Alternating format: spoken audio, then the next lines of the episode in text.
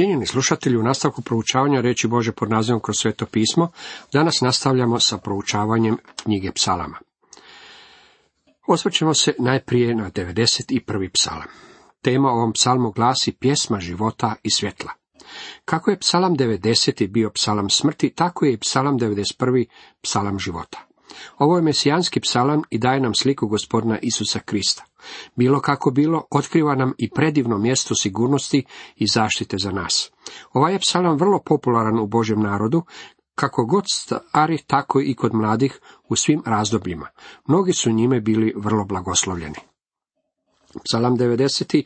bio je slika prvog čovjeka Adama, a u Adamu su svi umiru. Bio je to psalam smrti. Psalam 91. međutim je slika gospodina s neba, istinski mesijanski psalam i psalam svjetlosti.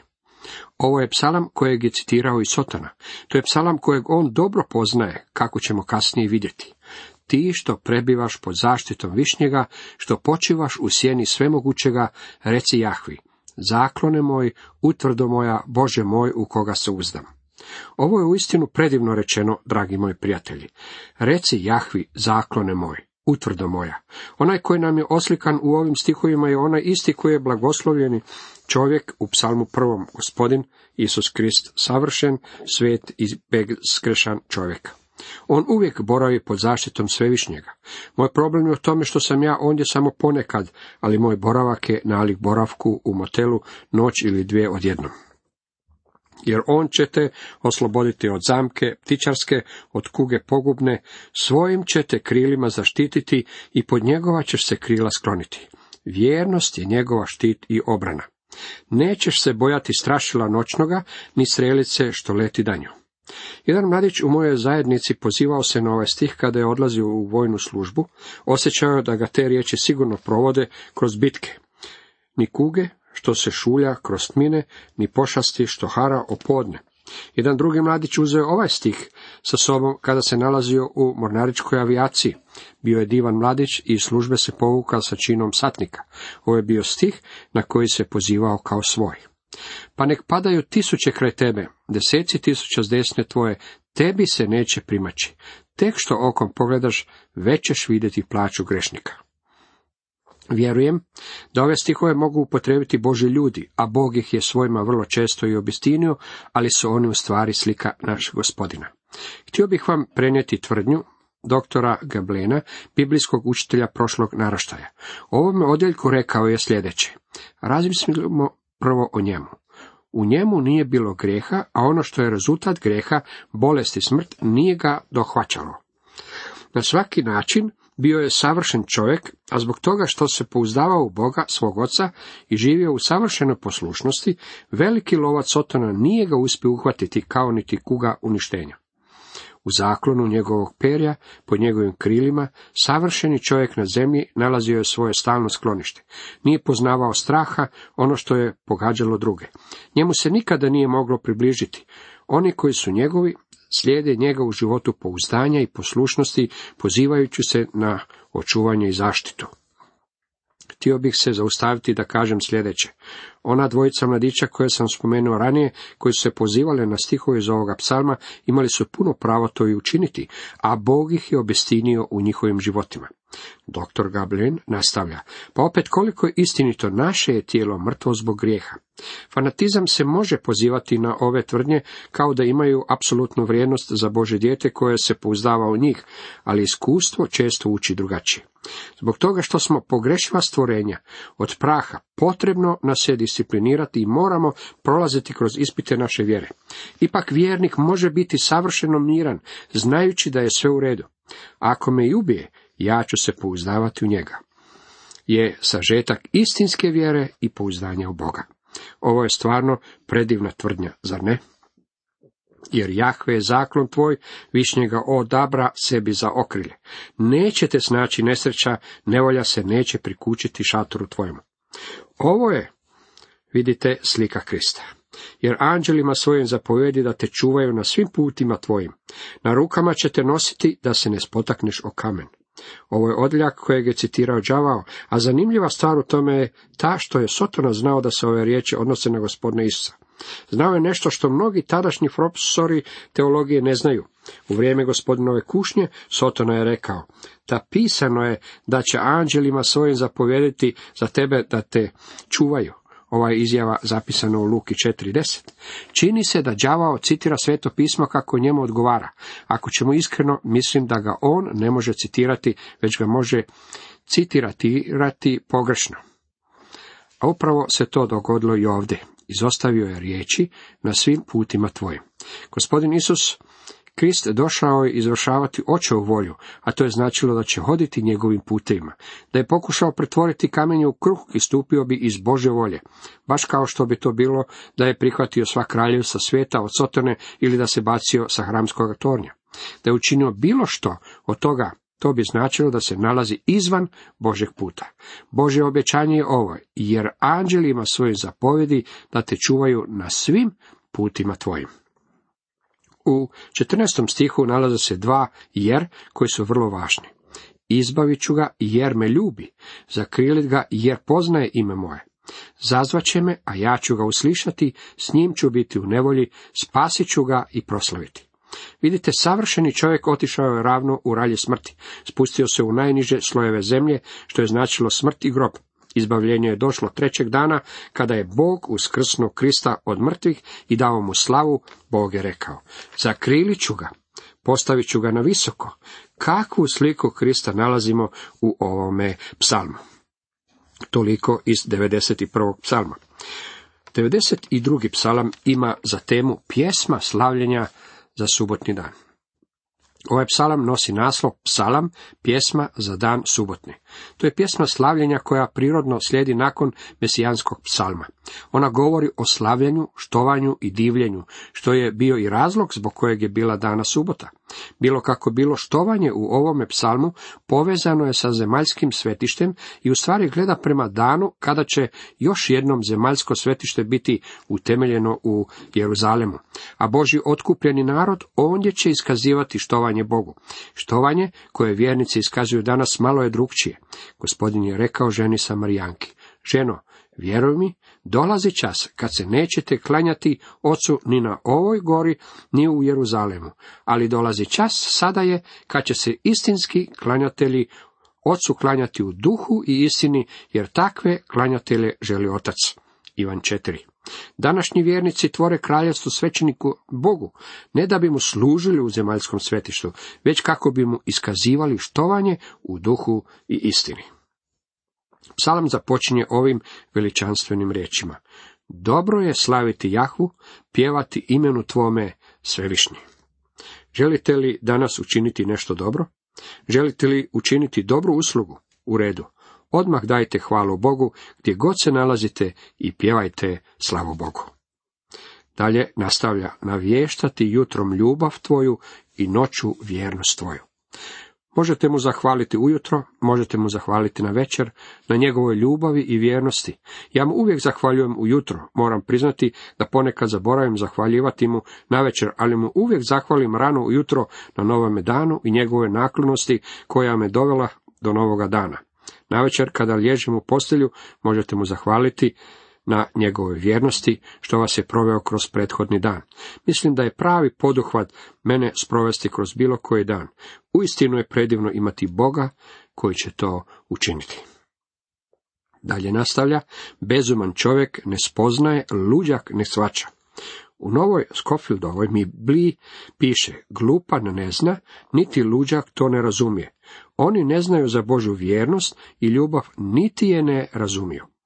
Ovo je psalam tisućgodišnjeg kraljevstva koji gleda u budućnost, kada će vrijeme za štovanje još jednom biti u subotno jutro. Ja ne štujem subotom, već to činim prvog dana u tjednu, jer je moj gospodin bio mrtav u subotu, ali se vratio iz mrtvih u prvi dan u tjednu. A ti, Jahve, doveka uzvišen ostaješ. Najuzvišeniji je ime našeg gospodina u tisućgodišnjem kraljevstvu. Ovo je veliki psalam tog razdoblja, ali neki stihovi su retrospektivni pogled na zemaljske uvjete i okruženje. Čovjek je oslikan kao surov, bezosjećajan. Ne hoda ispravno pred Bogom, ne gleda prema Bogu. Misli da je s njim sve u redu, ali nije on u stvari gleda prema dolje i koprca se u obilju grijeha. On je luđak, nedostaje mu razum. Ne može razumjeti jer Bog kaže pomračilo se nerazumno srce njihovo, kako čitamo Rimljanima 1.21. Bezosjećajan čovjek negira Boga i živi surovo. Živi poput životinje, poput svinje. Mnogi ljudi žive kao da Boga uopće niti nema. Samo jedu, spavaju, odmaraju, igraju se i rade. To je sve, za njih je to sav život. Međutim, ovdje je pred nas iznesena uistinu predivna slika. Ko palma cvate pravednik i raste ko cedar libanonski. Palmino drvo je svojevrsni amblem pobjede, a cedrovo drvo oslikava snagu i ozbiljnost. To je slika pravednika koji živi u zajedništvu s Bogom već danas. Toliko iz 92. psalma. 93. psalam ima za temu psalam tisućgodišnjeg kraljevstva koji govori o čistom štovanju. Ovo je kratki psalam od svega pet stihova. Ovo je kratki psalam uguran između psalma 92. i 94. je pjesma čistog slavljenja zbog toga što kralj vlada. To je psalam tisućgodišnjeg kraljevstva koji govori o gospodinu koji je došao vladati zemljom u slavi. Jahve kraljuje u sjaju za odjeven, Jahve za odjeven moću i opasan. Čvrsto stoje krug zemaljski, neće se poljuljati. Jahve kraljuje, ovo je gospodin Isus. Za odjevenje veličanstvom, ovo je psalam koji će svoje stvarno značenje imati kada on dođe vladati na ovoj zemlji. Sva buntovnička oporba bit će uskršena, a svi oni koji su se protivili Bogu bit će skinuti sa svojih predstavlja na zemlji. Rijeke podižu, Jahve rijeke podižu glase svoje, rijeke podižu svoj bučni huk. Poplavni val grijeha više ne postoji, sotornjina glava je satrta. Jači od glasova voda golemih, silniji od bjesnoga mora, silanje Jahve u visinama. Tvoja su obećanja vjere, predostojna, svetos je urez doma tvojega. Jahve, ti u sve dane. Biće vrijeme u istinu predivnog radovanja. Toliko iz 93. psalma. 94. psalam ima za temu poziv Bogu da intervenira protiv zlikovaca. Psalmi 94. do 100. tvore niz psalama koji govore priču u jasnom nizu. Ovih sedam slavnih psalama su psalmi kraljevstva koji proslavljaju vladavinu Mesije. Oni su otkrivenje gospodina Isa Krista i njegove vladavine na zemlji, koja će uslijediti neposredno nakon razdoblja velikih nevolja i sve muke koja će zadesiti ljude u tom razdoblju. Psalam 94 je poziv Bogu da intervenira u svojoj pravednosti protiv zlikovaca. To je vapaj Izraelovog ostatka u vremenu nevolje koje će prethoditi kraljevstvu. Bože, osvetniće, Jahve, Bože, osvetniće, pokaži se. Pokaži se ili zasjaj, o Bože, mnogi ljudi govore, o, kad bi gospodin barem došao. Pa on dolazi, dragi moji prijatelji, ali dolazi u skladu sa njegovim rasporedom, a ne u skladu s mojim ili rasporedom bilo kojeg drugog čovjeka. Zatim, kada dođe, sredit će sve ono što nam je uzrokovalo patnju. U ovome trenutku jednostavno nam govori uhvati me za ruku i hodaj u vjeri. Osveta pripada gospodinu. On će platiti, Bog će se pobrinuti za sve stvari i dovesti ih u red. Postoji mnogo stvari koje je potrebno urediti, a kada ponovno dođe na zemlju, u sili i velikoj slavi uredit će sve. U međuvremenu mi ne smijemo osvećivati sami sebe. Te stvari predajte njemu. Svatite lude u narodu, bezumni, kad ćete se urazumiti? Onaj što uho zasadi da ne čuje, koji stvori oko da ne vidi. Bog se još jednom obraća glupim i ludim ljudima. Bog je duh. On nema uši poput nas, ali čuje. Nema oči poput nas, ali vidi. Grešnik koji živi ovdje dolje na zemlji čini se da misli kako će se izvući sa svojim grehom. Bog vidi, Bog čuje, a sposoban je zabilježiti sve ono što čovjek čini. Dragi moji prijatelji, postoje svega dva mjesta za vaš greh. Ili su na Kristu, ili su još uvijek na vama. Ako su na Kristu, sud vas je mimo išao, a ako nisu na Kristu, onda se u budućnosti samo možete nadati Božjem sudu. Pred onima koji su u Kristu u životu stoji slavna budućnost. života s njim u danima koji dolaze. Dragi moji prijatelji, ako još niste došli Kristu, morat ćete stajati pred Bogom kada bude sudio. Čim pomislim, noga mi posrće, dobrota me tvoja o Jahve podupire. Psalmist je rekao, posrnuo bih, ali me je Bog podržao. Platit će im bezakonje njihovo, njihovom će ih zločom istrebiti, istrebit će ih Jahve Bog naš. Psalam završava pouzdanjem da je Bog čuo i da će suditi zlikovcima.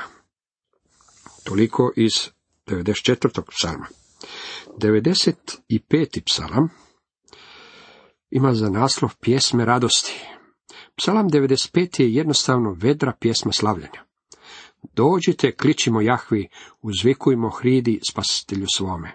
Pred lice mu stupimo s hvalama, kličimo mu u pjesmama. Jer veliki je Jahve, Bog naš, kralj veliki nad svim bogovima. Zatim Boga se štuje kao stvoritelja. U njegovoj su ruci zemaljske dubine, njegovi su vrhunci planina, njegovo je more, on ga je stvorio i kopno koje načiniše ruke njegove. Dođite, prignimo koljena i padnimo nice, poklonimo se Jahvi koji nas stvori. Psalam 96. je još jedan predivni psalam slavljena, kada će gospodin Jahve, odnosno gospodin Isus Krist, vladati nad cijelom zemljom. Pjevajte Jahvi pjesmu novu, pjevaj Jahvi sva zemlja. Već smo vidjeli kako je ova pjesma nova, u stvari pjesma otkupljenja, i u knjizi otkrivenja piše da ćemo je pjevati. Ovdje se spominje i idolopoklonstvo velike Jahve, hvale predostojan strašniji od svih bogova. Ništavni su svi bozi naroda. Jahve stvori nebesa. U engleskome stoje, jer velike Jahve, hvale predostojan, treba ga se bojati iznad svih bogova, jer su svi bogovi naroda idoli, ali Jahve stvori nebesa. Ovdje se spominje idolopoklonstvo, jer će tisućgodišnjim kraljevstvom biti dokinuto svo idolopoklonstvo.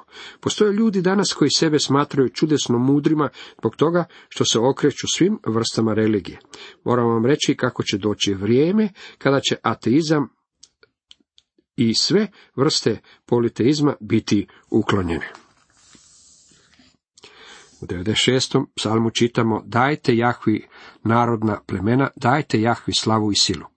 Gospodin Isus Krist ispunit će proročanstva, dokinuti idolopoklonstvo i satrati sotonu, tada će se radovati svo stvorenje. Psalam 97. sličan je psalmu 96. zbog toga što je njegova poruka, nek kliče zemlja, Jahve je tu. Jahve kraljuje, neka kliče zemlja, nek se vesele otoci mnogi. Ovo nije pjesma o prvom Kristovom dolasku na zemlju, već je ovo pjesma o njegovom drugom dolasku. Nek se postide svi što likove štuju i koji se hvale kumirima. Poklonite mu se svi bozi. Bozi bi trebalo prevesti sa anđeli. Usporedite sa Hebrejima 1.6 i ponovno kad uvodi prvorođenca u svijet govori neka padnu pred njim ničice svi anđeli Boži. Psalam 98 je druga strofa nove pjesme slavljenja.